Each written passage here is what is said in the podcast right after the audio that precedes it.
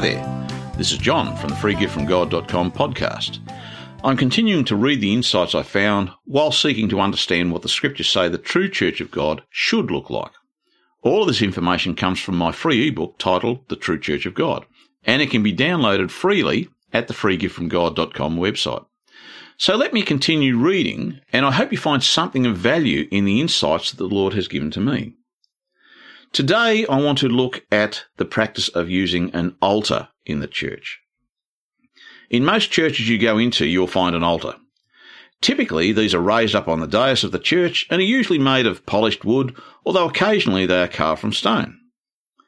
Under the laws of Moses, there was an altar built in the temple for the purpose of the blood and animal sacrifices that were carried out in accordance with the law. These sacrifices were a necessary part of the law to cleanse the people and to receive forgiveness of sins. There were continual burnt offerings as well as special occasion offerings like the Passover and the offerings on the Day of Atonement each year. In addition, all of the pagan religions have altars as part of their worship practices. My purpose here is not to go into detail about the many and various blood and animal sacrifices that were offered on the altar in the temple or in pagan worship systems, but just to show that an altar was a regular part of the ritual sacrifices under the law in Judaism and in other places as well. So the question arises, should the Christian church have an altar? First of all, there is no mention of having or using an altar in the New Covenant. Neither Jesus nor any of the New Testament writers specified any requirement for an altar. Nowhere is an altar even mentioned in the worship practices of the early New Testament church. So immediately this throws up a red flag as to why an altar would appear in the churches of today. If they were not part of the worship practices in the early church, why are they deemed to be part of today's church? It would seem that the practice of having an altar has been carried over from the Old Testament need for an altar under the law. At some point in the history of the church, someone deemed it appropriate to have an altar in the church, and so it became part of the practice of Christian worship. Now, according to the Encyclopaedia Britannica, the earliest Christians used neither temples nor altars in their worship, which was usually conducted in private houses. By the 3rd century AD, however, the table on which the Eucharist was celebrated was regarded as an altar. When the Christians began to build churches, a wooden altar table was placed in the choir or in the apse. These altars gradually came to be built of stone, and the remains of martyrs were customarily reburied beneath them. In Western churches from as early as the 4th century AD, the altar was covered by a canopy-like structure, the baldachin, which rested on columns placed around the altar. The altar was further ornamented by an altarpiece, a screen or wall behind it covered with paintings or sculptures. And that reference comes from the Encyclopaedia Britannica, and you can find that on their website, www.britannica.com slash topic slash altar. They also state that the altar is meant to be a representation or symbol of Christ in the church. So what we see from this historical information is that there were no altars in the earliest church, and they did not appear until several hundred years after the Lord and all of the earliest apostles and disciples had died. The practice of putting an altar into churches was an introduced doctrine that was not part of the first teachings of the church. But why would the altar not be part of the church teachings, especially when you consider it was a big part of Judaism and also part of every other form of worship that existed in those days. The truth of the matter is that in the true Christian doctrine, Christianity does not need an altar to offer sacrifices for sin because Jesus became the perfect sacrifice for sin. He was offered once and for all time when he died for us. His sacrifice was more than sufficient to deal with sin and to take away the sins of mankind once and for all and so there is no further need for a sin sacrifice. So if there's no longer a sacrifice for sin, why would there be any need for an altar? You only need an altar if you're going to offer sacrifices for sin. But since Jesus did this already and took his holy blood into the heavenly places, we no longer need an altar on earth. And we are told as much in the book of Hebrews. As it says, when he said above, Thou hast neither desired nor taken pleasure in sacrifices and offerings and burnt offerings and sin offerings.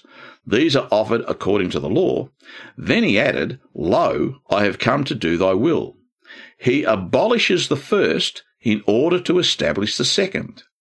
And by that will we have been sanctified through the offering of the body of Jesus Christ once for all.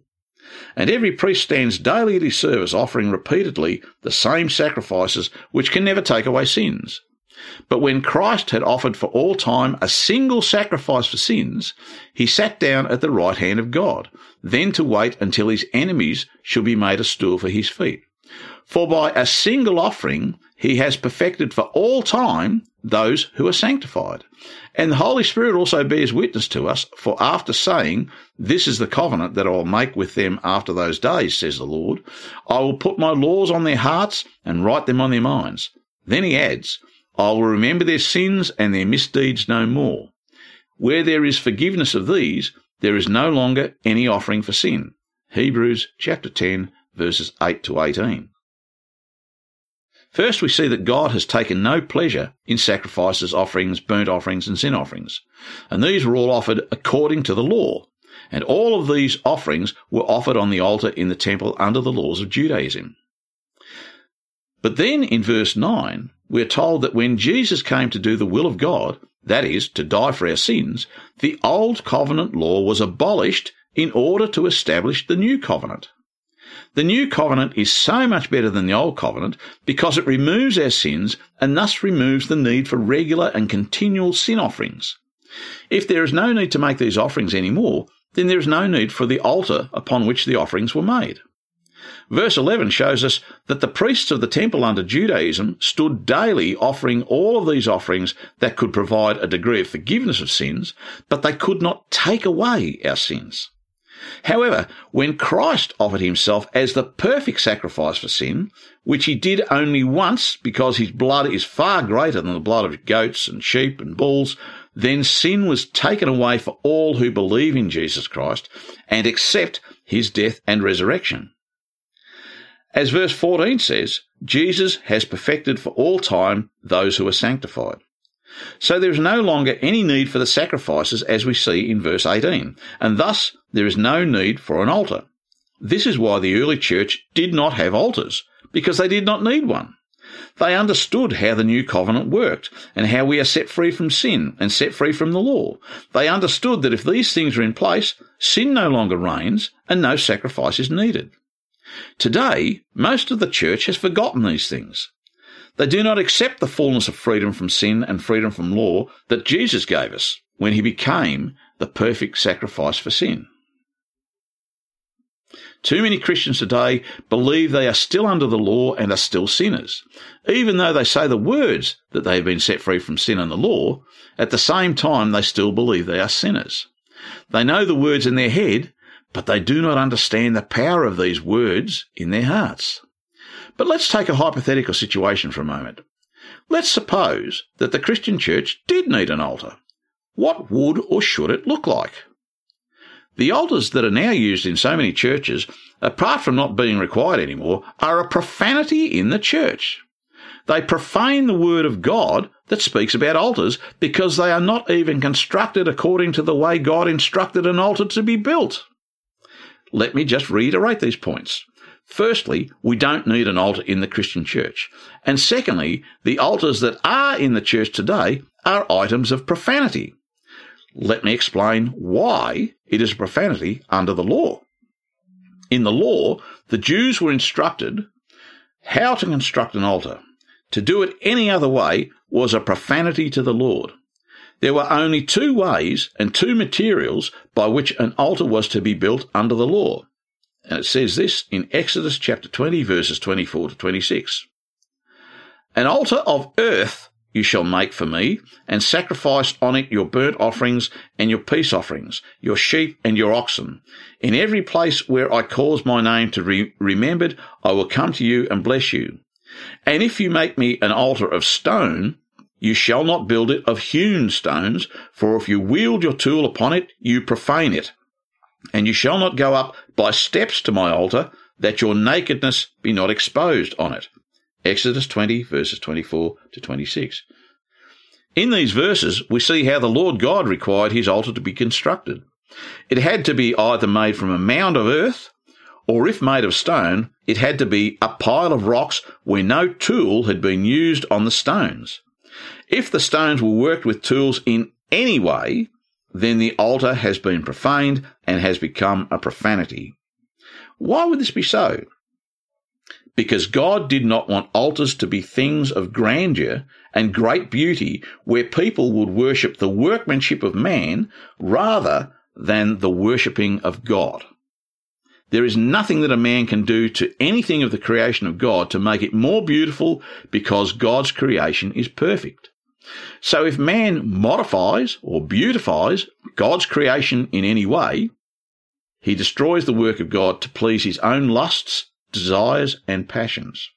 If the altar has been worked with tools, it is no longer the altar of God, but is an altar of man, and thus a profanity to God. Now compare these words of God with the altars that we see in churches today. They are often beautiful pieces of stone or woodwork, carved with intricate designs and words. They are usually stained, varnished, or polished to a brilliant lustre. Those that are made of stone, as described by the Encyclopaedia Britannica, are highly sculptured, artistic, and worked to be beautiful pieces of art made of finest marble or other stones. Do these sound anything like the acceptable form of an altar as described in the Bible, in the law? No, they do not. In fact, it would appear that the churches that use such altars have completely discarded and disrespected the words of God to create something aesthetically pleasing to the eyes of man rather than what God described. There is no need for an altar in the Christian church, as discussed already. And just to make it worse, most of the altars we see in churches today are built or placed on a raised dais or a platform, which is also in opposition to the laws of God.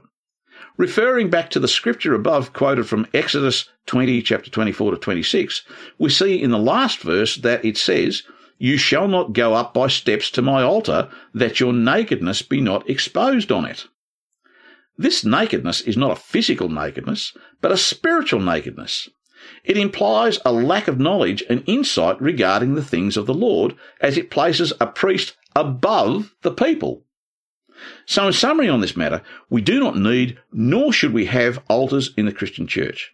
Just as they did not have them from the beginning of the church, we do not need an altar because Jesus Christ became the final and perfect sacrifice for sins, and no further sacrifices are required. We have been set free from sin and set free from the law.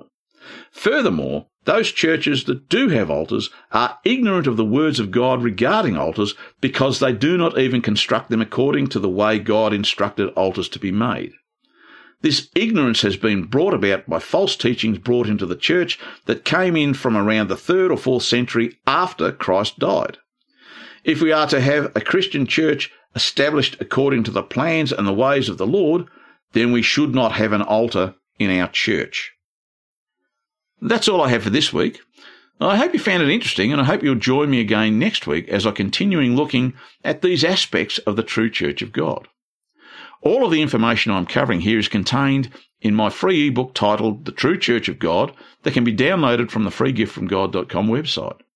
So until next week, this is John from the freegiftfromgod.com podcast, signing off and hoping you have a blessed week ahead. God bless.